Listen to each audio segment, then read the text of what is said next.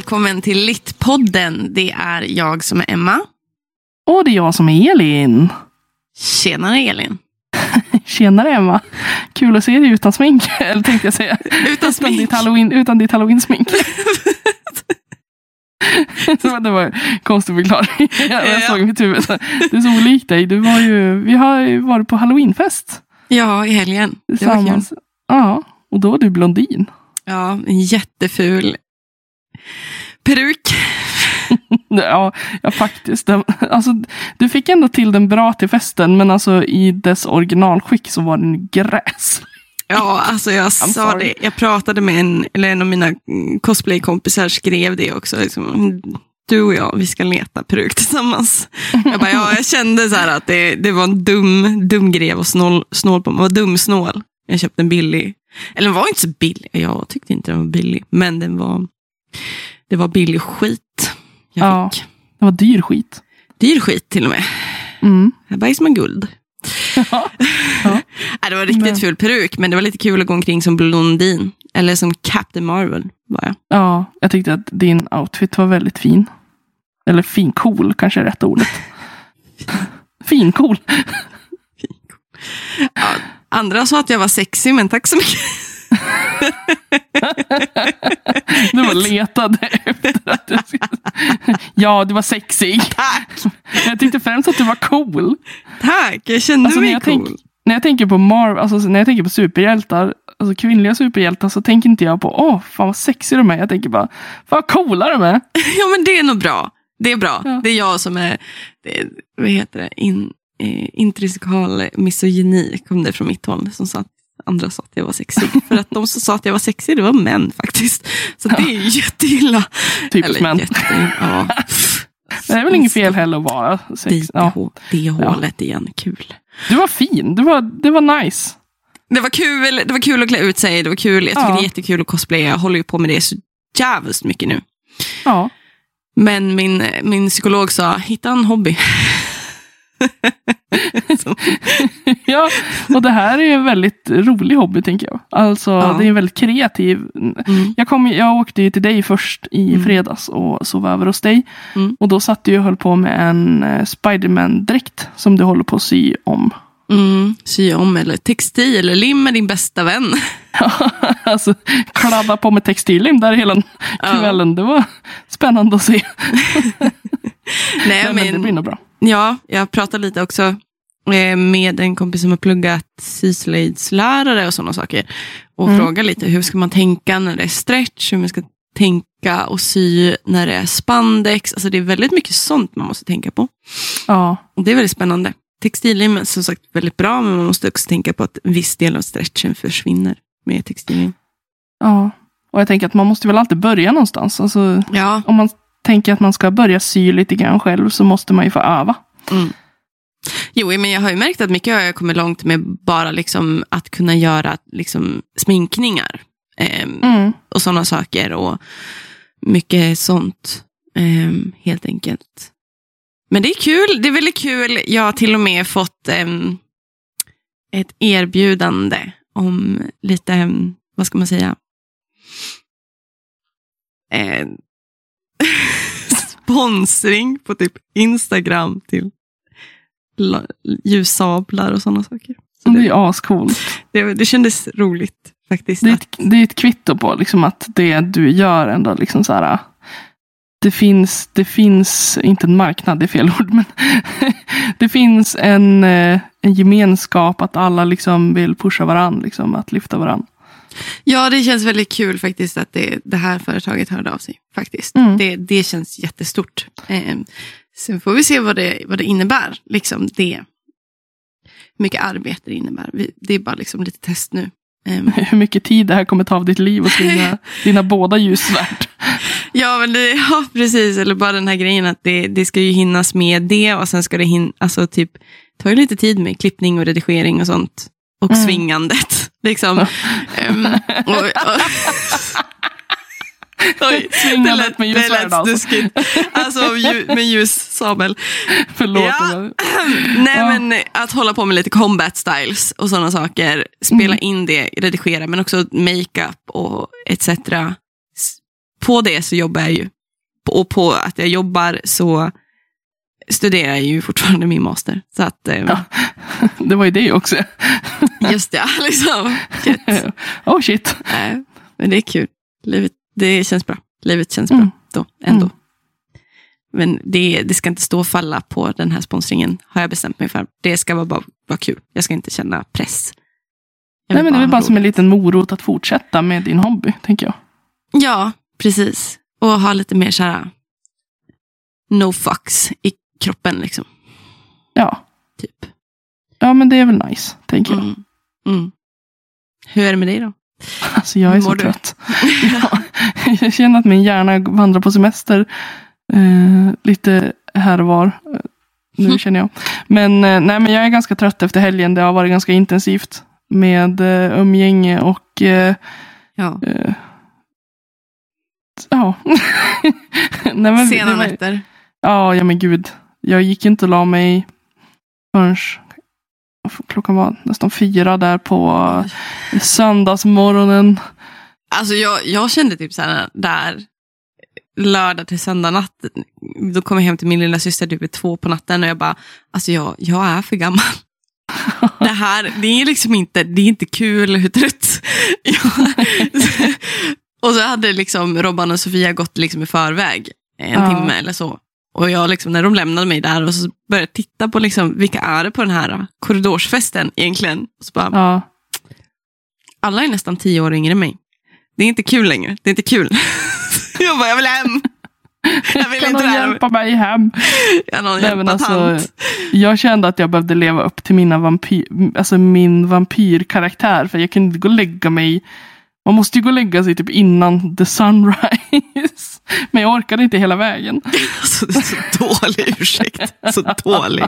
Så dålig anledning. Och Finns att jag inte. hade ju linser och de började, de, de var Ah. jättejobbiga att ha där mot slutet. Jag hade haft dem i, ja sen, sen ungefär klockan fem, sex på eftermiddagen och så tog jag av dem vid fyra. Så att det blev rätt många timmar där. Eh, så att jag, ja, mina ögon var liksom så här, snälla. Ja, men alltså mina ögon mådde skit av allt smink. Alltså, du, Ja. du hade liksom... Ja, för, nej, det finns en gräns för mig. Linser, jag, inte, jag har så jättekänsliga ögon. Jag får, Ja. lätt, jag får lätt att de blir irriterade och de blir rätt lätt röda och jag får lätt att så här, blodkärl spricker. Jag skulle Mm. aldrig ta på mig linser. Kommer inte hända. nej, nej, nej, alltså jag har inte så känsliga ögon utan det här var väl bara att jag hade dem i för länge. Eh, Ja. Så blir det nog för de flesta. Ja. Men eh, nej, det var en uppoffring som jag gärna gjorde för jag tyckte att de, de var rätt cool ändå. Jag hade ju så röda linser. Ja. De såg ju väldigt mörka ut. ja, men det var ju eh, mörkt också. Så. ja, men, nej, men jag känner mig cool. Ja. Det var kul. Jag åkte hem med en eh, glad känsla i kroppen att det blev en lyckad helg och det var ju det viktigaste. ja, kul. Vad bra. Så får jag vila upp mig i veckan lite grann. Det känns ju alltid roligt. Alltså maskerad. Det är Ja. alltså min grej. Jag tycker det är så jävla kul. Ja, och att man får lov att vara barnslig. Att man får vara så förväntansfull. För det blir man ju så när man Mm. ska, åh nu ska jag börja göra mig i ordning. Och vad ska du vara? Jag tycker det är helt fantastiskt. Jag längtar till nästa halloween. Jag tänker att, Varför, varför vänta? Du bara ger dig in i cosplay som mig. jag bara, hehe. ja, jag, jag, jag håller mig till halloween ett tag i alla fall, får vi se. Eh, Ja, det är helt Ja. okej. ja. Men det har varit väldigt kul. Hur går skolan då? Ja, men det går bra. Jag ska ju börja lite smått med att skriva uppsats. Ja, magisteruppsatsen va? Mm, yes. Och Mhm. eh, jag, jag hittat mitt ämne nu tror jag. Jag ska ha min första handle- mitt första handledningsmöte imorgon. Ja. Så då får vi se om jag blir sågad vid fotknölarna eller inte.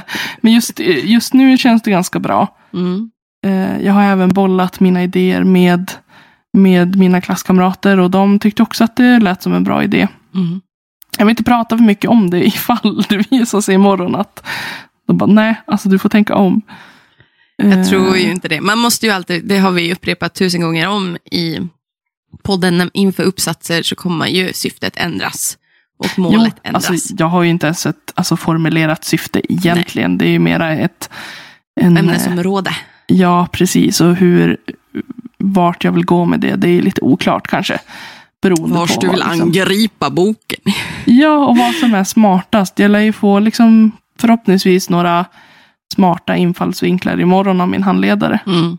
Eh, Jag hoppas att det är ett produktivt eh, Mm. möte. Mm. Så jag, jag tänker att den här idén får ligga och gro lite grann i Mm. mig. För det här uppsatsen, vi ska ju bara börja lite smått och sen ska vi andra eh, kurser emellan och sen Mm. kommer uppsatsen vara klar i maj. Någon gång. Så att det är inte, det är inte panik så. Det är Nej. mer för att vi ska ha startat, startat igång tankeverksamheten, börja försöka hitta eh, litteratur och så vidare. Mm. Men det går bra. Det, det känns som att just nu har jag, har jag koll tror jag på läget. Tror du? Det känns som så just nu i alla fall. Det kan ändra sig tills imorgon. Ja. Så, men hur går det för dig? Jo, nej men det, det går lite trögt. Men alltså du Nu- lever ju ditt bästa liv nu. Erkänn. Ja, no. Du pratar ju om T.S. Eliot hela dagarna. Tänkte jag säga. Jo, men grejen är ju det. Alltså, ja, alltså, just nu går vi in i fördjupat lyrikstudium. Är vi en modul som heter, heter den modulen vi är i nu. Mm. Ehm, och jag älskar ju T.S. Eliot. Det är ju min, ja men det, ni vet. Jag surrar om han mycket. Och The Mm. Wasteland specifikt. Men jag, alltså stort sett alla hans sorters olika dikter tycker jag är fantastiska. Mm. Um, apropå det så vet ni att liksom, ni vet musikalen Cats är ju baserad på en av hans dikter. Fun fact! Ehm, sånt vet jag. Fun Eh. fact. För boknördar så är det fun fact. Tänk att gå fram till någon random på stan och bara, "Ja, jag vet Fun fact. T.S. Eliot." Nej men alltså, och det, det är ju så, alltså jag har ju, särskilt när det kommer till intertextualitet och allusioner, så är ju det, det är så oftast den vinklingen jag haft när jag gått in i T.S. Eliot. Och då har det varit liksom, fine, jag har ju gått, mång, i min uppsats har jag gått från Stephen King till T.S. Eliot, men för att förstå Stephen Kings referenser till Mm. The Wasteland, så har jag också gått från The Wasteland-dikten till liksom, mytologi, teologi, eh, folksagor etc. etc, etc. Alla Eliots liksom, referenser, många gånger har man ju behövt eh, ta reda på. Och då blir det lite så här, lite jobbigt. Mm. när man har gjort så mycket research redan, när man redan liksom har, alltså det är en C-uppsats och innan det var det en B-uppsats, så det är nästan uppe i liksom, ja, 40 plus mer eh, sidor av egen forskning. Ja. Och då så här fördjupat lyrik, studium. Men jag har ju redan gjort ett fördjupat lyrikstudium. och då känns det lite så här att nu ska, vi, nu ska vi hålla på med just specifikt intertexter och allusioner till nästa Mm. seminarium. Och då skulle vi välja ut en viss del som vi har fäst oss vid och sen så liksom följa intertexten, den röda tråden och eh, sen också presentera det och argumentera för det och så vidare. Och jag känner lite så här, ehm, vars, hur, för, vadå, ska jag ta med mig min C-uppsats eller liksom, Jag Alltså- gör det. what am I supposed to do now? Det, och då, då kan man bli lite så här, det, det är liksom, jag fattar man kan inte ha koll på alla studenters ehm, intresseområden, för de byts om och om igen. Men det känns ju lite så här, ah, vi är fyra stycken i klassen. Här, ja. Ingen har väl missat, eller liksom, men, men jag tänker att så det här kan ju vara ett ypperligt tillfälle. För jag menar, du ska ju snart också börja med en uppsats, fast en magisteruppsats. master. En, oh, oj, förlåt, master. Jag blandar alltid ihop dem. En masteruppsats. Mm. Och jag tänker att, ja, du, du har gjort det här förut. Då kanske det här blir lite mer hopp och lek för dig. Att säga, åh gud vad skönt att få bara chilla lite grann. Du har ju Ja. gjort allt grundarbete redan. Jo, och det säger andra. Ellen skrev det också bara, men chilla, plugga inte inför seminariet. Har ni någonsin varit med om att jag har chillat? Liksom? Kan Nej, jag chilla inför ger- någonting? Det är därför vi ger dig rådet att du ska göra det. För man vet inte, plötsligt händer det som Triss. Reklamen säger att du kanske bara, ja, vet du vad, det ska jag göra. Ja, nej. Alltså, nu sitter jag mest bara på nålar och bara, vad är det jag har missat? Vad är det jag har missat? Vad är det jag missat? Vad är det jag missat? Alltså, det är typ det som har gått runt i min... Jag har varit helt låst Mm. och bara känt mig så här, vad är det jag missar? Varför? Hur kan, varför kan jag inte förbereda mig? Fast jag är superförberedd. Det var ju som Mm. en lärare eh, på förra seminariet slängde ur sig ja, men, en liten fras och så bara, ja men vad är det för referens till då? Funderade de lite högt på då. Och jag bara, ja det är till, det är Bibeln, Babels torn. Och då så skrattade läraren lite så här. För att han har inte haft mig så ofta. Och ehm, Vissa saker, alltså när jag får hyperfokus, alltså mina specialintressen, det är ju som att jag kan ju citera saker från Stolthet och fördom. Liksom. Jag Ja. kan bara, det bara, sen kan jag glömma bort namn. liksom. Ja. Fast jag träffat personen hundra gånger. Ehm, och den här läraren trodde väl mig inte riktigt. Liksom. Ja, du, du har läst, du, du tänker att du har läst. Eliot så mycket så att du, du kan det liksom bara sådär utan till. När du inte ens vet vilket parti det är, liksom, eller vilken versstrof det är. Jag bara, det är Bibeln, det gäller Babels torn.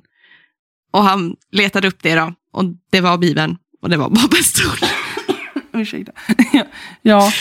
ja, det är lite kul också. Alltså just att få... Att, nej, och, nej, och hur ofta händer det? Liksom? Nej, men att man gör en lärare måla så bara, oj då. Jag tror inte han, jag tror inte han var så mållös. Jag tror, Nej. jag är nog lite störig kan jag tänka mig. Ehm, Eller så vart han imponerad. nej, det vet jag inte. Men jag tänker oavsett så, så, så har du ändå lagt en grund. Alltså jag tänker att du, du har ju jobbat med det här väldigt mycket så att du kan, du kan det ju. Sen att det finns ju alltid mer, så är det med all litteratur och speciellt Mm. oavsett hur mycket man forskar inom någonting så finns det alltid mer att hämta. Jo, Man är ju aldrig fullärd så. Så nej, att det finns ingen förväntan om att så här, någon ska kunna allt. nej.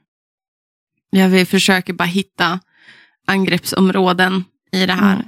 studiumet nu. Så att jag faktiskt känner att jag lär mig något nytt. Hittills har det inte varit det Nej. alls. Eh, och det suger lite. Mm. Mm. Men vi ska ha ett seminarium om översättning. Mm. Alltså diktöversättning. Och det, Det tycker jag är spännande. superintressant och det känns jättekul och det är någonting nytt för Mm. mig. Så det är jag jätte, jättetaggad på. Att Just, fucka upp och faila totalt på så jag faktiskt lär mig någonting. Liksom. men just det här, vad, vad, vad tappar man i översättningen av en dikt? Exakt. Liksom? Exakt. Ordval, deras betydelse. Eh, f- Översättarens liksom, egna erfarenhet, vad spelar Ja. den för roll? Och det pratade vi ju också när vi körde för under säsong ett så pratade vi om T.S. Eliot. Mm. Eh, och då också eh, om det här med att jag tycker i Karin Boyes översättning eh, på just min favoritfras I will show you fear in a handful dust. Hon översatt jag ska visa dig ångest i en handfull av damm. Mm. Och jag skriker inombords. Ja. För att det, det, för mig är det helt nej. Och sen Nej. så har folk bara använt det. I will show you ångest. I, I will show Man- you ångest. I will show you anxiety in a handful of dust. Alltså det låter inte, det- fear, det, inte, det handlar inte om det. Det handlar inte om ångest. Nej, Det handlar men inte om däremot, däremot kan jag tänka mig just uh, vilken tids, alltså den tiden Karin Boye översatte det här i. Mm. Att hur, hur bra var hennes engelska kunskaper? Som man har i, idag så har man ju tillgång, dels så studerar man ju engelska på ett helt annat sätt än vad man gjorde då. Mm, Eh, det ligger på en helt annan nivå. ja. Men just det här också, översättarens intention.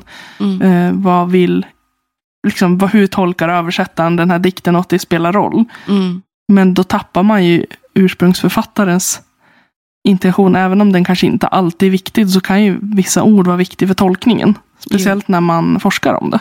Jo. Och det har ju blivit, Boyes översättning har ju blivit som lite, lite standard. Man går till. Det Ehm, Kanske, då kanske det är du som ska ta och förändra hela. nej. kommer inte hända. Jag har bara åsikter. Det är det enda. Jag har bara åsikter. Du vill sitta där och peka bara, mm, Ja. titta där, titta där. Men Ja. inte, Exakt. du kan Nej, göra en jag- egen översättning och ha hemma bara. Ja, det är det vi ska göra. Vi ska faktiskt få översätta själv. Ah, nice. Eh, vilket är intressant också för att T.S. Eliot blandar in både olika sorters, alltså tyska, latin, Ja. holländska tror jag det är någonstans, jag är Ja. inte säker. Eh, italienska. Han refererar till Dantes eh, gudomliga komedin så kommer det in lite italienska ibland. Men Och- det är lite intressant, om jag bara får koppla till det jag precis har läst om, eh, modernitet och modernism. Att eh, Karin Boye har vi inte pratat mycket, så mycket om, men T.S. Eliot har också, han var ju en stor del av modernismen. mm, Och, och någonting jag reagerar på var att många av de texter vi har läst inom då det här modernistiska modulen mm, så är, är det väldigt många som slänger sig med tyska, franska och så. Mm. För att modernismen i sig, många författare, det fanns en, en eh, vad ska man säga, inte en, det, var inte ett måste, men ju, ju mer språk du kunde behärska, desto bättre. För Mm. att man skulle vara liksom en världsinvånare på ett sätt. Mm. Det, var, det var fint att kunna många språk. Mm. Då vart man lite de här högre. lä lärospråken, alltså de som lärosätena fokuserade på. Alltså Ja de och, stora. de, ja, och de länder, eller liksom, de, Mm. det var de största, hu, alltså de största huvudstäderna. Ja. Mm. Eh, London, New York, Mm. eh, Moskva, eh, Berlin, eh, Paris. Paris. De var ju enormt stora för, för modernismen. Mm. Rom. Mm. Så att då var det ju också bra att kunna det språk man Mm. talade där. Så det var bara en liten side-note. Jag tycker att det är lite intressant. Mm. Vi får prata mer om det. Ja. Precis, men idag skulle vi inte alls prata om det. Nu har vi pratat över Nej. 20 minuter om allt möjligt Sorry. där mittemellan. Men vi ska ju prata idag om faktiskt eh, läskiga barnböcker, typ, tänkte vi. Ja. Eh, och sen fick vi så här hjärnblockad. Bara, ah, vad, ska, vad är läskiga barnböcker då? Eh, ja, sa jag då. Det är en jättenice bok på jobbet av Kristina Olsson. Eh, en svensk författare egentligen, men fått sitt, sin bok översatt. Och jag har den engelska versionen och det heter The Glass Children. Mm. Glasbarnen, Ja, antar jag. På glasbarnen. svenska. Uh, originalvers- alltså originalspråket då. Ja. Ehm, och jag måste bara ge er en brasklapp. Eh, Eller så här, confession time. Jag eh, DNFade den. Mm. Eh, jag läste inte, jag har inte läst ut den. Alls. Nej. Tyvärr. Elin har läst ut den. Ja. Eh, för hon läste den på svenska. Eh, jag, eh, det är mycket i livet. Som ja. hör. Och det är okej. Mm. Men du hade ju åtminstone läst typ hälften. Ja, typ. Så att jag tänker att vi har ganska mycket att prata om i alla fall. Mm. Men eh, jag tänker, ska vi börja med att typ bara kolla av så här, vad, vad var ditt första intryck? Alltså de, för mig är så här, de första sidorna, de första tio sidorna tycker jag är viktig. Mm. För om, om jag ska fastna i en bok eller inte. Ja. Jo, alltså grejen är att narrativet är från en ung flickas, eh, det vill säga, oj nu, Billy. Ja. Visst? Billy. Yes. Hon har tappat sin pappa. Eh, och hennes mamma vill ha en fresh start, så de flyttar till Åhus. Ja. Ehm, Från Kristianstad till Åhus. precis. Jag läser Kristianstad i huvudet, då läser jag Kristianstad faktiskt. Jätteweird. Sen kan jag hejda mig när jag ska uttala det. Då vet jag att det heter Kristianstad, men jag läser Kristianstad. Gud, nu kommer jag också börja göra det. Ja. I alla fall så eh, är Billy, hon är inte gammal, hon är, det är ju ett barn, det är en barnbok. Eh, och då hela tiden utifrån hennes perspektiv. Mm. Det jag tänkte på med den här boken är att den går väldigt fort fram i handlingen. Och kommer in på, mm, alltså den kommer in på det här spökandet. För att det är en spökbok typ då. Antar jag. Det, det, det spökar ju i eh, Billys hus, i Ja. deras nya hus. Hon ville ju inte flytta Nej. från Kristianstad, utan det var ju hennes mamma Nej. som var drivande i det. Mm. Så hon var ju väldigt motvillig från början. Mm. Men själva spökandet sätter ju igång ganska fort. Ja, men precis. Och hennes reflekterande, alltså det tar väldigt lång tid för henne att typ, vi som läsare fattar att det är ett spökande.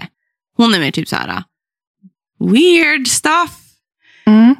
Händer här i det här huset. Och så, så är det någon tant på biblioteket som bara, ja ni bor i det huset. Och Billy Ja. blir jätteupprörd. Alltså den är ju, Det, det är ju en barn och ungdomsbok. ja. Så det jag, Jag, tror att tänkte... den vart fjantigare för att den, den är på engelska.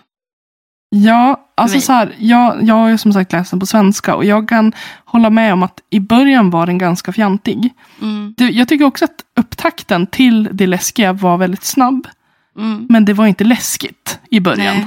Nej. Och jag tänkte så här, för det, det är någonting jag reagerar med. Många av, eh, alltså många skräckböcker som är skrivna för barn och ungdomar, de är ju inte läskiga på det sättet för att det är skrivet till barn. Nej. Det ska ju finnas ett omhändertagande, eh, som vi har pratat om förut, Mm. där man skyddar också barnet. Man vill ju inte lämna barnet liksom med så här, obehagskänslor. Man vill ju Nej. liksom ändå att eh, visa på att nej, men det här är liksom bara en bok. så.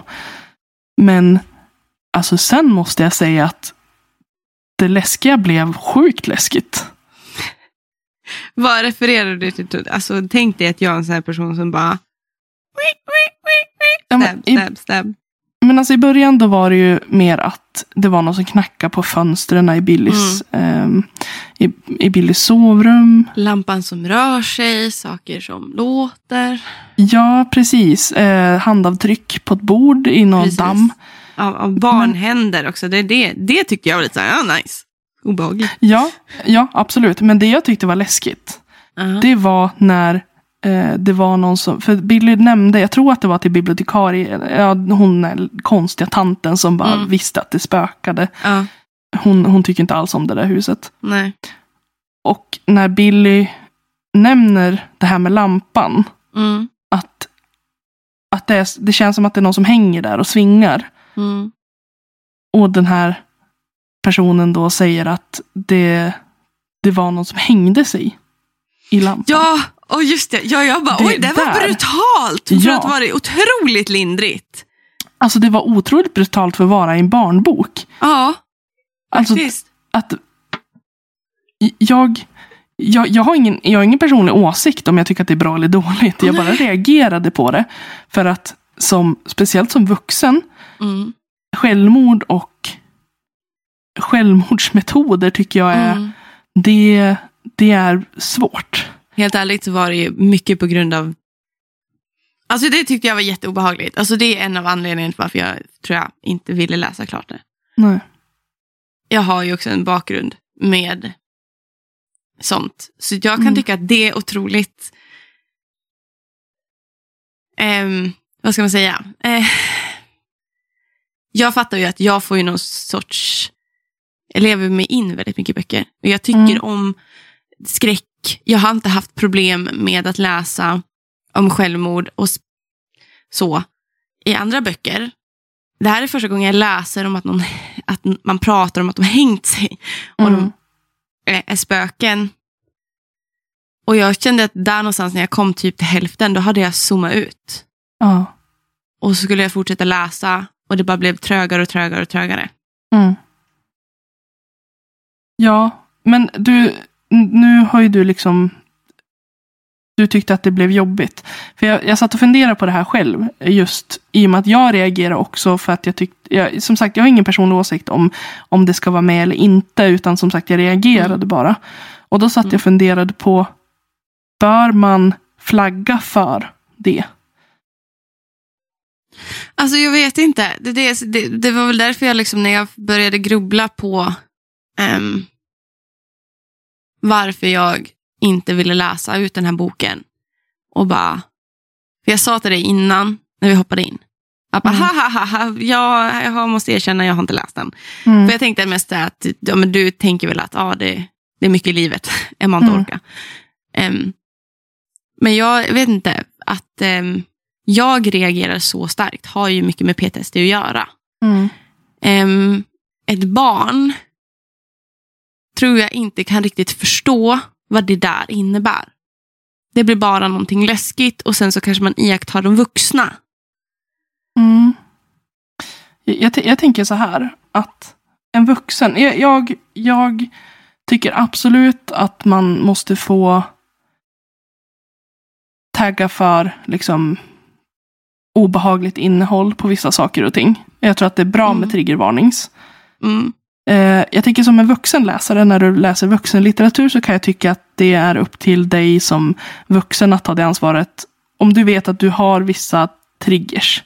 Mm. Att då läser man ju om böckerna som kanske skulle kunna beröra Mm. vissa triggers. Och sen, sen kan man ju aldrig vara så pass skyddad. Vissa saker möter man i alla fall. Mm. Men jag tänker framförallt när det kommer till barn. Ehm, för barn kan ju också ha erfarenheter av självmord. Mm. Och döden kan ju också vara någonting som är oerhört svårt att få ett grepp om som barn. Jo. Och jag tänker Jo. att då kanske det är ännu viktigare att flagga för det innehållet Mm. liksom att det här kommer. För det, det kom så plötsligt att man pratar om, om det här. Att det, det kan bli väldigt obehagligt. För jag tror att många barn i den åldern, det är ju ändå en, Mm. en bok som riktar sig till lite större barn. Jo. Så jag de förstår ju säkert. 12, 11, 12. Ja, när jag var 11-12 så förstod jag vad det innebar. Om Mm. någon hade hängt sig. Mm. Eh, sen har man väl liksom inte ett jätte, som sagt, ett jättestort grepp om döden. Som, det, det är svårt att tänka sig döden när man är så gammal. Mm. Så därför, jag, jag, jag vet inte, jag är lite kluven om, Mm. är det, det, det är bara en fråga jag ställer mig själv. Så här, är, det, är det nödvändigt att sätta en triggervarning för, för det här? Eller lite så här, hur läskiga får, får läskiga barnböcker vara? Kan Ja. jag tycka. Alltså vad, jag, jag tycker inte på, jag, jag tror inte på censur. Men jag Nej, tror på jag. omhändertagandet som vi har pratat om. Att kunna Mm. leda barnet. Att, jag är ju väldigt för läskiga böcker eller, och pratar mycket om döden och sådana saker. Jag skrev Mm. en fucking uppsats om det. Men jag var också väldigt noga med att vi är, är emotionella läsare. Mm. Och att det är det som ska också driva oss framåt och göra oss nyfikna och vilja läsa mer. Men det handlar ju, då pratar jag ju om att humor är ju ett sätt att vara omhändertagande. Mm. Och den här boken är ganska humorlös. Alltså den är inte, Nej, den är barnslig men den, är inte, den, är ju, den har ju liksom ingenting som ger dig någon som helst möjlighet till flykt. Nej, det finns inget heller. Man känner sig inte trygg heller i Billys relation till sin mamma eller till Mm. andra vuxna. Den Ja, det pratade vi om tryggheten- från början. Alltså, du sa det. Ja. Att, Om att, varför lyssnar inte vuxna på barnet? Nej, exakt. Att det här, jag förstår liksom, jag har ju inte egna barn så att jag jag, för, jag kan inte förstå den här grejen att liksom, för jag kan tänka mig att barn ofta pratar om spöken och andar och Mm. för att man lär sig av sina kompisar och att det är någonting man är rädd för. Det Mm. var ju jag också. Det, alltså, Low-key är lite rädd för spöken fortfarande. Men, men just det där att som barn, när man, även om, om man, man kan tro vad man vill om andar och sånt där, det lägger jag mig inte i. Men just det där känslan för barnet är det väldigt verkligt. Mm. Många gånger. Ja. Eh, och att avfärda det som Billys mamma gör med att bli arg, Mm. att klandra Billy, att Mm. skylla på att det är för att hon inte vill bo där. Mm. Istället för att vara väldigt omhändertagande och att Och jag, alltså det tänkte jag så mycket på. För att jag bara, vars är liksom den här moder... Alltså jag antar att människor blir så egoistiska ibland. Eh, vuxna särskilt mot barn. Eller jag kan bli så här, för att, hallå. Jag, jag tror att det, jag, hennes mamma var ju så här, bara, ah, men fine ifall Bill hittar på. Men Mm. uppenbarligen så är det också, hennes pappa har fucking precis dött. ja, Skärp dig kvinna. ja. Och jag tänker också så att det är, det är svårt att vara förälder många gånger. Man är inte Ja. mer än människa, man gör Nej. fel och det är okej att göra fel. Och att Mm. jag förstår att man kan vara trött och man kan bli arg och irriterad Ja, ja. och less. Och all, alla känslor på en och samma gång. Särskilt om man själv har varit med om något traumatiskt. Ja, att, att hon vill ju bara få en ny start. Hon orkar ju inte höra på att Nej. hennes dotter bara vantrivs hela tiden. Och att Nej. hon då tror att det här är bara ett sätt för henne att få sin vilja igenom. Det kan jag Ja. förstå är jättetriggande för henne Mm. att hon blir arg. Mm. Men just det där att när barn kommer och är uppriktigt upprörda. Ja. Och liksom inte vågar sova själv. Och ja, och liksom, liksom bara, bara, var närvarande då. Tänker Ja, jag. men- Okej, fine om du, om du blir triggad. Om du är less och du tror att ditt barn bara gör det för att den vill få sin vilja igenom. Okej, men var närvarande. ja. Ja, men att vara lite liksom engagerad i deras liv och bara, men vad är det för känslor du går igenom nu? Mm. Ta dem på allvar. Ja, exakt. För jag har, alltså så här, ehm, jag har en historia från när jag var barn. Mm. När jag, jag vaknade upp en natt, jag var kanske typ 10, Mm. 9-10 år. Mm. Och såg en gubbe i min garderob med alltså, en svart hög hatt. Åh, det där är en vandringssägen, vet du det? Jag vet. Ja. Eh, jag har hört jättemånga olika förklaringar till det. Men jag vaknade upp. Ja. För det var som en liten walk-in closet i mitt Ja. rum.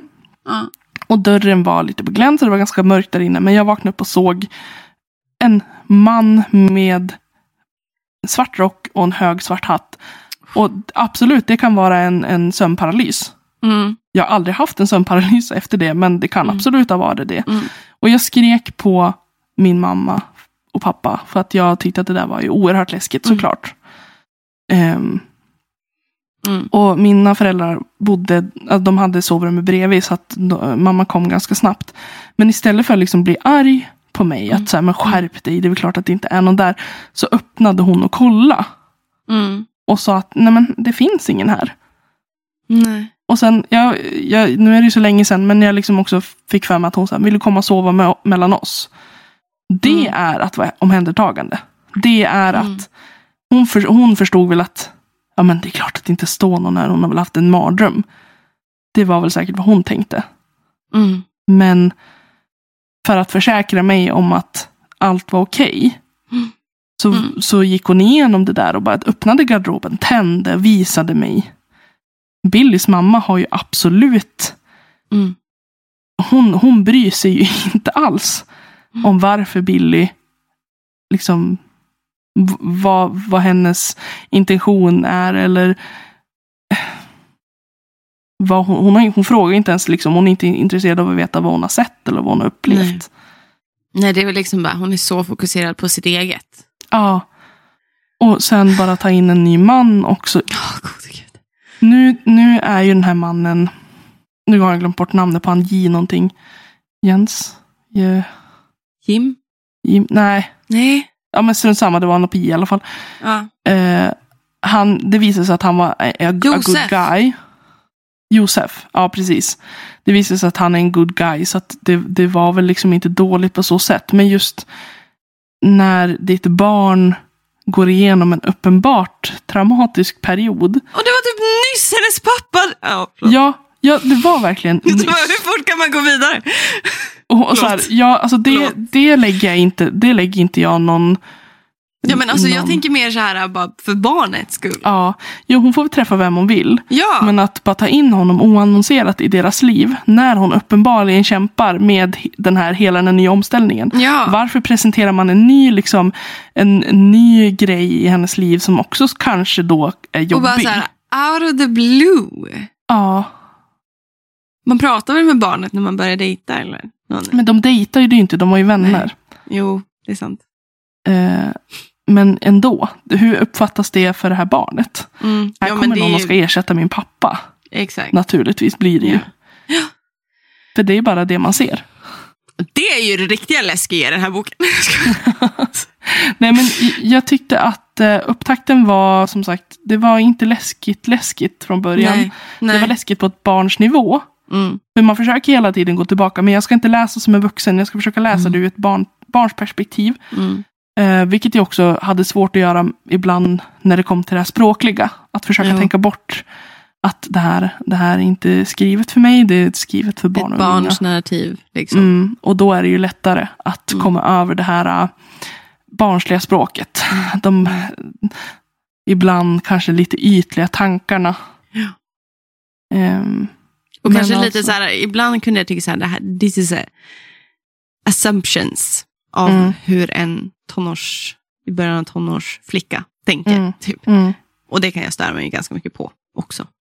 ja, Att det här är inte, det är inte riktigt så det funkar. Liksom. Men nej. jag köper. Men jag, jag är jätteglad över hennes vänskap, att hennes två vänner. Mm. Eh, hon har ju dels en, en, en kompis från sin, från sin förra stad, då, Simone. Mm. Och så träffar de en ny kompis som heter Aladdin. Mhm. Eh, som bor i Åhus. Mm. Alltså Aladdin är så gullig. Alltså, han var så precious. Han tog Ja. henne på så stort allvar. Ja, och ja, men alltså, han är helt fantastisk. Och Mm. jag måste säga det, alltså, så nu har du bara läst hälften. Det kommer en huge plot twist Mm. i slutet. Alltså jag, jag blev så här, what? Jag tyckte att det, jag tyckte att det var jättebra. Okej. Jag tyckte att, nej, nej, det, alltså jag, jag, jag var lite osäker i början. Jag kom inte in i boken först kanske efter, ja, Mm. lite mindre än hälften. Mm. Men slutet, jag tyckte att det vägde upp början enormt mycket. Mm. Eh, nu vill inte jag spoila så mycket för dig, naturligtvis, i och med att du inte har läst ut den. Nej. Men Jag läser nog säkert ut den ikväll då. Eller jag vet, vi får se. ja, nej, men jag, jag tänker att så, ta den när du känner att du orkar. Men jag tycker absolut att det är värt att fortsätta läsa vidare om du känner att du klarar av det. Mm. Det, det Jag ska vet, inte, också du, kan vara... ju, du kan ju berätta om det är något mer about the suicide. Ehm, Alltså det, det, är inte, det är inte mer än att de fortsätter att nämna det där eh, och berätta vem det var. mm. Så det är klart att eh, det kommer ju vara lite fokus på det. Mm. Ja, och det där är ju så här, jag är ju en emotional reader. Mm, Det kanske är lite löjligt. Men jag lever mig in väldigt mycket i böcker. Det är ju så böcker lär mig hantera känslor och saker som har hänt mig. Men Mm. det där är en sån traumatisk del fortfarande i mitt liv. Det är ju Mm. liksom svårt när man redan har börjat liksom komma in i det, känna av det där igen. mm. Svårt att komma över det. Ja, och då måste man ju också liksom välja. Man kan ju välja att lägga bort den och det är ju ingen som dömer dig för det. Om du Nej. känner att nej, det här funkar inte. Det är helt acceptabelt, det är förståeligt Jag tror att att man väljer att gånger, göra det. många gånger fastnar man i så här, vi har haft sådana diskussioner, särskilt förra hösten hade jag sådana diskussioner med en lärare om det där. Liksom, I hela klassen hade diskuterat det där med triggers och Mm, hur svårt det är att en person som inte har varit med om det jag har varit med om kommer aldrig förstå vad, hur det skulle kunna hindra mig att läsa ut en barnbok. nej. Och tack gode gud för det. Verkligen. Ja, Men jag hade önskat någon sorts en hint om att, att få vara beredd mm, på att det här kommer kännas som ett spjut rakt igenom kroppen. ja. Och det vill man ju inte ha som jävla chock om man säger så. Nej, och just det här omhändertagandet tycker jag är än mer viktigt för barn än för vuxna. Mm. För som sagt, Mm. jag tycker så här, absolut att en vuxen också har rätt till trigger, triggervarnings. Jo, men Ehm, för att man vet aldrig vad en människa har gått igenom. Men däremot också finns det en förväntan som sagt att en vuxen gör sin egen research. Om man Mm. känner att så här, det, det här klarar verkligen jag inte att läsa om. nej. Det, det gör ju inte ett barn. Ett barn tittar på framsidan, ett barn kanske läser på baksidan. Så tar Eller de barn det som, vänder sig till den vuxna. Ja, och ibland är inte alltid de vuxna de vuxna kanske inte alltid har koll på vad barnen läser. För att det finns en förväntning om att det här inte ska vara läskigt som de tror att det är läskigt. Nej. Och det är inte alltid att de kollar litteraturen som barn läser. Det är jättemånga, det har jag sett på biblioteket också. Mm. Att barn går och tar böcker och får låna. Liksom, Mm. de väljer själv. Och det finns en stor frihet i det också. Mm. Absolut. Det är jättebra att pusha barnen att läsa någonting som de själva har valt ut. Mm. Jag tycker inte att bara barnen ska läsa det föräldrarna har läst. Men när det kommer till sådana här böcker så vet man aldrig hur det landar hos barnet. Nej, jag tänker att det någonstans måste det finnas någon sorts ett öppet boksamtal. Liksom. Mm. Att okej, om barnet väljer det här och du hade ingen aning om att det skulle bli det här. Och du kanske inte, om du hade vetat om det, du kanske inte hade hindrat barnet heller. Ehm, men i alla fall så att barnet kan vända sig till dig och bara det här blev för läskigt. Mm. Jag vill prata om det här, kan vi prata om den här boken? Eller jag förespråkar alltid att man läser tillsammans. Alltså barnet får välja bok och så läser ni på varsitt håll samma bok. Liksom. Mm. Ja, är ha lite jättebra. bokcirkel hemma. Liksom. Eh, Ja, särskilt gärna- till läskiga böcker. Liksom. Gärna då att kanske den vuxna läser lite före barnet. Så att man liksom kanske kan förbereda sig på de frågor som dyker upp. Inte för att hindra, inte liksom för att ja, nu har jag läst det här kapitlet, det är alldeles för läskigt för dig. Utan för att ge föräldern liksom en, en möjlighet att säga, okej, okay, hur, ska jag, hur ska jag tackla det här? Det, här kan, det här kan bli liksom en, en fråga. Och när vi säger, när vi säger läsa, we don't give a fuck about how you read. Nej. Ni, lyssna. Den, det var Ja. bara den på tre timmar som ljudbok Ja. tror jag. Ja, jag lyssnade på den och på Ja. helfart för att jag skulle hinna med liksom, och det gick jättebra. Ja. Eh, Alltså bara så att man en, engagerar barnet och inte hindrar barnet att välja en sån här bok. Även fast jag tyckte den, även fast den här var otroligt triggan, triggande för mig. För att jag har PTSD, mm, liksom kliniskt. Men, men det behöver inte bli, det är liksom inte, vi, vi säger läs boken. Det är typ det vi säger. Läs Ja. boken. Det kan vara ett jätteviktigt ämne att prata om och på det här sättet. Men bara läs boken tillsammans med barnet. mm, För att det här kan då. bli skitjobbigt. Precis. Någonting annat som jag tyckte var lite triggande, men som jag inte, alltså så här, jag vet inte om jag ska vara upprörd över det. Alltså jag blir inte upprörd heller, det kanske är för starkt ord. Men jag tycker också att man ska vara väldigt försiktig med vilka vilka, vad ska man säga? Alltså Säg vilka, det fel och så får det bli rätt sen. Ja men alltså vad, författarens intention och Ja. deras syn på livet Aha. tycker jag att man ska vara väldigt försiktig med att implementera i, alltså, heter det implementera, im, att föra in i en, i en bok.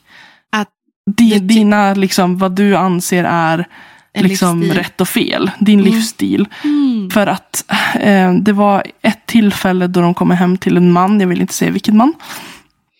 Som eh, då Billy reflekterar över att han inte har några bilder på några barn eller på en fru. Och att hon blev ledsen för hans skull. För att vad hemskt det är att han är ensam. Mm.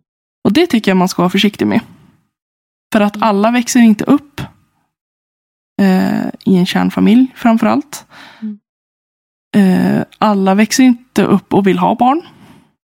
Alla växer, alltså alla, Mm. det finns de som växer upp och eh, inte vill ha en partner. Mm. Och det måste, det måste man också uppmuntra, liksom, att det finns olikheter. Mm. Att man behöver inte ha, och speciellt som man, du behöver inte ha barn och fru för att Mm. vara lycklig. Han kanske ville ha någonting annat. Nu är den här släppt 2013. Eh, så det är väl också liksom 2013, jag vet inte fan om... Alltså det är inte jättelångt bak i tiden. Det är 2022 nu hörni. Jo, men det är alltså det är nio inte... år sedan. Det, jag tycker ändå liksom att... Ja, Och tänk dig om författaren är lite, liksom, kanske lite, jag vet inte hur gammal Kristin Nej. Olsson är. Alltså det, värderingar kommer ju alltid finnas, alltså jag förstår det, man ska vara försiktig, men man kan inte heller säga att det kommer ju bli så. jo. Men det, det var Sen kan man ju sagt... samtala om det med barnet. Ja, liksom. alltså som sagt, jag vet inte vad jag, vad jag egentligen liksom... Vad jag tycker att man ska göra åt det. Nej. Men det var någonting jag reagerade på, det var någonting jag skrev upp. Mm. För jag tycker liksom ändå att man ska uppmuntra olikheter. mm. Att man ska uppmuntra... Ja, den var ju inte så diverse, alltså på det sättet. Nej, det enda som var diverse var ju Aladdin och hans familj som var från Turkiet. Ja, exakt. Det var det enda som var diverse. Ja, Och att Billys namn, för Aladdin reflekterade, ja men det är ett killnamn. Nej, det är Billy med ett IE, så att då är det ett tjejnamn. Det, det är så här, ja. Absolut, vissa saker. Men och, som sagt, alltså det, är, det är inte lätt att vara en felfri författare heller. det är inte så lätt för alla att vara woke, vet du. Nej, Varför sa jag det med norrländska också? woke. Vad fan det Woke. är Woke. jag woke? Kycklingwoke. Ja, nej. Nej men alltså det är ju det är också lätt för oss att säga de här sakerna för att vi, det här är ju vad vi gör, det här är ju vårt Ja. jobb att faktiskt analysera och plocka isär en bok och se också samhällsideologier som strömmar in och ut som vatten genom de här böckerna, även i barnlitteratur. Och ifrågasätta och sen kanske liksom bryta ner lite mer och sen sätta ihop det igen. Och vad, vad in, innebär det här? Vad blir det för Mm. resultat? Vad säger det om vår tid, vårt samhälle? Vad, säger det om, vad säger det mer om vad kommer hända? Vad kommer vakna hos en läsare? Liksom? Mm. Vi brukar ju försöka alltid att plocka bort författaren. För att tar man med författaren så blir det också väldigt, det kommer alltid bli så otroligt generiskt. Liksom det kommer ju bli try hard, kommer man känna lite. Och det är ju Mm. för att vi är de vi är. Vi är, liksom lite, vi är ju litteraturvetare. Liksom. Mm. Ja, det här är ju inte alls liksom någon form av liksom någon form av kritik mot Kristina Olsson. Nej, Eller liksom, hennes här, bok Tänk på den när ni läser. Typ. Ja, och så tänker jag liksom också att man lyfter det inom barnlitteraturen överlag. Mm. Att det här kan jag se är problematiskt och det här skulle jag önska att man gjorde annorlunda. Mm. Det, det behöver inte betyda liksom att Kristina Olssons bok är skit. För det Nej. tycker jag verkligen inte. Jag gav den ändå fyra av fem stjärnor på Storytel. Mm. För jag tycker att den, för, den, den överträffade mina förväntningar. Mm. Den, den var läskig. Mm. Och det var liksom en bladvändare. Förutom där i början då jag hade svårt att komma in. Men sen när jag hade kommit in i storyn så var den en bladvändare. Så Men att- den, den visade på ett väldigt naivt, stereotypiskt eh, samhälle. Typ. Ja, vilket Där- många barn och ungdomsböcker gör. Ja, exakt. Och då är det så här, ah, ge oss lite mer. typ. Ja, och det är som sagt, det här är ju vårt jobb. Det här är ju vad vi gör. Exakt. Att hade vi kommit hit och bara, ja, den var bra. Och sen, då hade det varken varit Kul intressant. samtal hörni! Nej, det hade inte varit intressant för er att lyssna på. Och det hade varit, gan- alltså, så här, jag tänker att det är en liten besvikelse för våra professorer också. Så här, då har inte vi lärt oss någonting. Det här är ju vad vi ska göra. Kolla hörni, ni som lyssnar. Vi, Tänk vad vi bra lär oss blir. saker. Vi ifrågasatte en grej. Helvete vad neg- negativa vi är. Nej, men alltså, nej, och det är ju inte liksom just för det negativa. Jag Nej. tänker att vi sällan ställer oss i svart och vitt, utan vi ställer oss i ifrågandet. Mm, Hur kommer det påverka en läsare att läsa något sånt här? mm, Ehm, vi har delvis det här med triggervarnings, ehm, när läsaren kommer in med sitt bagage. Mm. Som jag kom in i boken och som vuxen och ändå liksom, hallå, det är, no, det är no, några år liksom av behandling. Liksom. Mm. Och det ändå påverkar mig, det är ändå där det slår mig. Ehm, och boken påverkar mig. Och jag måste sätta mig ner och ta ett djupt andetag och tänka, ja, men varför? Och Mm. det, det, det är liksom alltid det här huret. Hur kommer det här te sig? Eh, och det är väl det som är liksom inte till författaren, för att författaren har vi redan plockat bort, Mm. utan det är till dig som läsare. Mm. Varför blev, kände jag så här nu? Varför, Ja. varför reagerade jag på det här? Var, vad händer med mig? Eller händer ingenting med dig, så vad beror det på? Är du Mm. helt jävla känslokall eller? Död eller? Nej, men så tycker jag också att man kan prata med barnen om just det här. Att det finns ingen skam att lägga ifrån sig en bok. Mm. Att sluta mitt i. Utan Nej. att grejen med läsande är att du ska hitta det som du vill läsa. Ja. Det är det som är in, det, är det, det innebär att främja läsningen. Att Mm. låta barnen läsa det de vill. Och om barnet då vill lägga ifrån sig boken efter halva, halva boken. Mm. Då ska det vara okej. Ja, det- det, precis. Bara vik ett hundöra där. Ja men alltså så här. Så kom jag- tillbaka till den sen om ni ville. Släng, till, släng okej inte om det är en biblioteksbok. Jag tänkte säga släng den i väggen eller något. Nej, ja, nej. Nej men, nej men just att det är när man tvingar barn att läsa någonting de inte vill läsa. Det är då de slutar läsa. Mm. Att låt barnen utforska lite grann. Det Men att handlar man om att också. uppmuntra. Om du, Ja. gärna vill, om du gärna ser att det här barnet skulle vilja ta sig igenom den här boken, uppmuntra barnet då. Men det kan innebära att det tar tid. Liksom. Mm. Ja, och att man får vara beredd som, som vårdnadshavare att, att få frågor. Mm. Och att göra sig beredd på att svara på dem också. För Mm. att ett vanligt tema är ju kanske död och Mm. kärlek och sex och lust. Mm. I barn och ungdomslitteratur. För att det är, det är också så man förbereder dem för livet. Alla saker som också kopplar till våra kärnkänslor. Mm. Core emotions. Ja. Allt som resulterar i glädje, i lycka, i nyfikenhet, i ilska, i frustration, i sorg. Alla de ämnena, särskilt i barnböcker, är Mm. där för att peta lite extra mycket på de här kärnkänslorna. Mm. De är inte så fokuserade, om man säger så, på, på att gestalta en vacker värld. Nej. Utan barnböcker är mycket djupare kan jag tycka än vad många vuxenböcker är. Absolut. De Alltså de har så väldigt, mycket fler lager. ofta väldigt existentiella. Ja, otroligt. Till och med bilderböcker kan vara oerhört existentiella. Det tror man ju inte. Ja, men gud ja. Kierkegaard vände sig i gra graven tänkte jag säga. Kierkegaard vände sig i graven. det är titeln på det här avsnittet. Ja! Ja! Så jävla bra. Där snackar vi om syndaångest och dödsångest. Det är det, en, det, är det barnböcker handlar om. Strindberg och Kierkegaard slänger i väggen. You got nothing on children's books.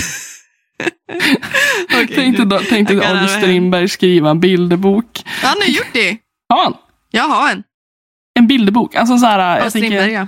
jaha okej. Mm. Visste inte Det var jag. jättevackra illustrationen. Jag fick den av Ja. min mamma. Spännande. Med en lapp där det stod, det är nog bara du som skulle kunna uppskatta den. Det Jag känns bara, också "Wow." lite ironiskt med tanke på liksom vilken relation du har haft till Strindberg. Mm. Jo, men alltså det, jag vet inte, det kommer att sluta att den här jävla masteruppsatsen kommer handla om fucking Strindberg antar jag. Det ska vara riktigt intressant att följa det. Den, liksom, gillar det det, arbets... Av någon anledning så gillar jag att hatälska människor. Mm. ja, men jag, tror Hatar att man dem så mycket så behöver, att jag älskar dem. jag tror att man behöver vara lite arg ibland. Ja, jag har ju gått in i min så här fucking villain era. Såg du vad jag la ut på Instagram? ja, jag såg det. Min terapist, terapist Terapist. min, min psykolog sa, liksom, hitta någon hobby. Och, eller inte hitta någon hobby, men typ så här, vem har du blivit? Ja. Försök så här, kanalisera dina känslor till en person. Vem är du? Mm. Who is she? What does she look like? Och jag bara, så här, nästa slide så bara, jag i så här full sith makeup, precis spelat in lite. Och bara, jag vet inte riktigt om jag fattade uppgiften rätt, men alltså jag embracear det här nu liksom.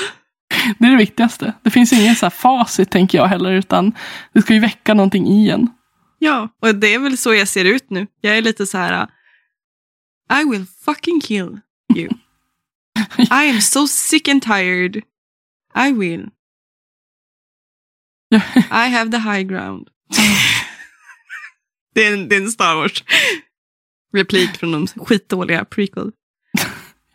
Och jag bara erkände, eller erkände, det visste ju du redan, men jag har ju inte sett Star Wars än.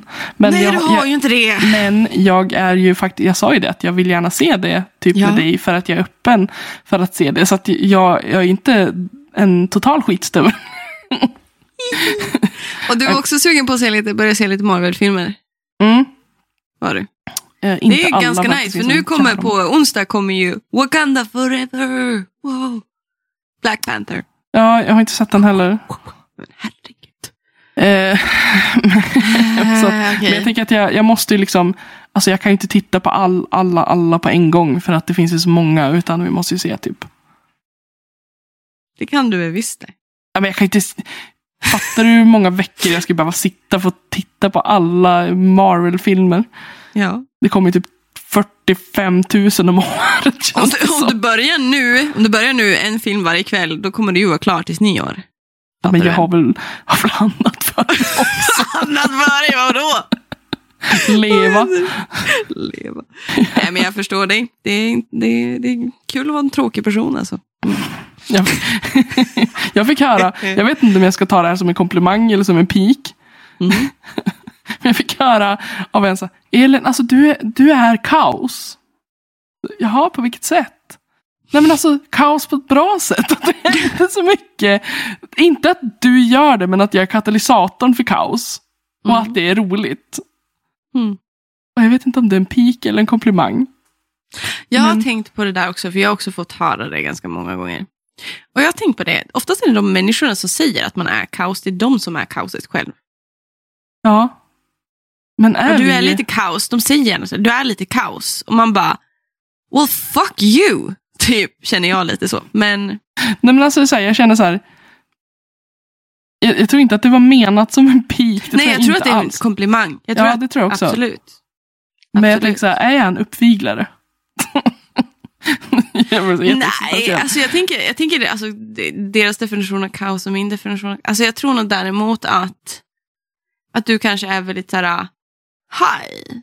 Liksom, Mm. alltså du, det, du är på gång. Mm. Det är en annan grej. Det är en annan grej än att vara jag, kaos. dri- jag driver, drivande i saker som kanske att- upplevs som kaos.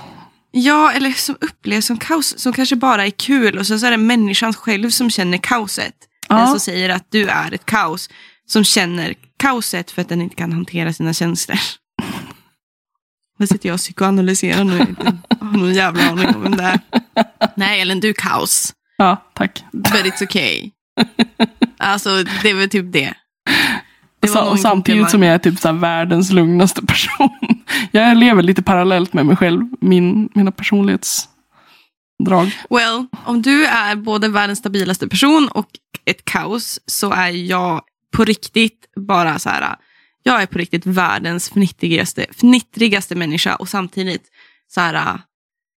Människor tror jag var lite rädd för mig i helgen. Ja. För att jag har riktigt Ja, ett extremt resting bitch face. Och det kände, jag kände det verkligen på en helt ny nivå. Att oj, Emma, folk uppfattar dig verkligen bara för att du inte går omkring och flinar hela tiden och drar skämt. Utan du bara tittar på människor. På riktigt, jag tittade bara på människan. Och så skriker den i ansiktet på mig. Varför tittar du sådär på mig? Och jag bara, My face look like this. We're supposed to listen to you because you're speaking. What am I supposed to do? What? Ja, men det, ja, det är bra. Vi har lite olika Ja. sidor av oss. Det som gör oss speciell, har min mamma Alltså, sagt. I embrace this. Alltså, jag, jag, jag är så jävla less på att människor ska tycka att man är på ett visst sätt. Mm. Folk vill så gärna att man ska vara statisk. Jag tror Mm. inte människan är till för att vara det. Jag tror vi är till för att vara dynamiska. Ja. Att säga att man alltid har samma... Har man samma känsla hela tiden, då är det troligtvis fel. Mm. På, på riktigt din, vad heter de, amygdala, eller vad heter? Känslocenter i hjärnan. Då, då har du varit med om någonting som du borde gå till en psykoterapeut för. Och få lite drugs, honey. Få lite drugs. Ja men alltså på riktigt, alltså det är så här.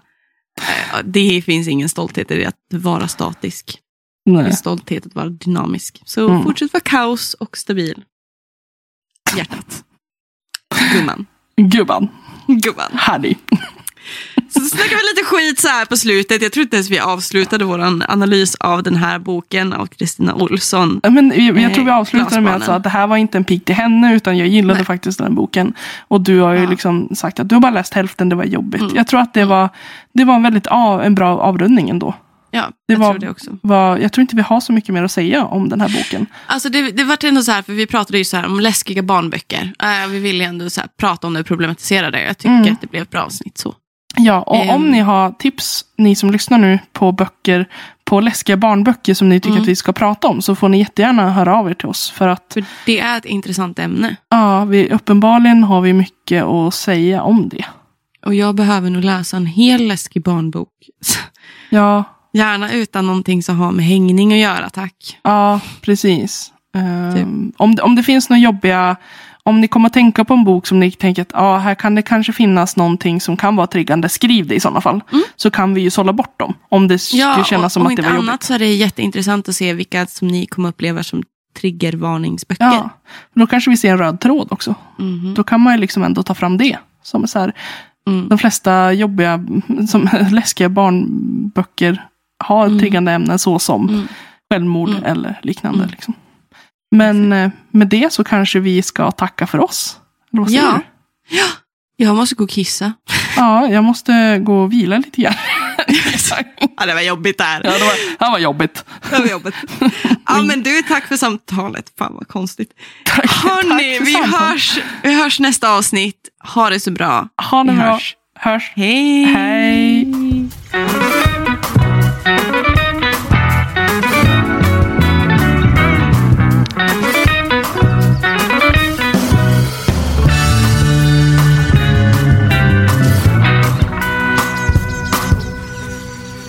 Lyssnat på Littpodden med Elin Oslin och mig, Emma Granholm.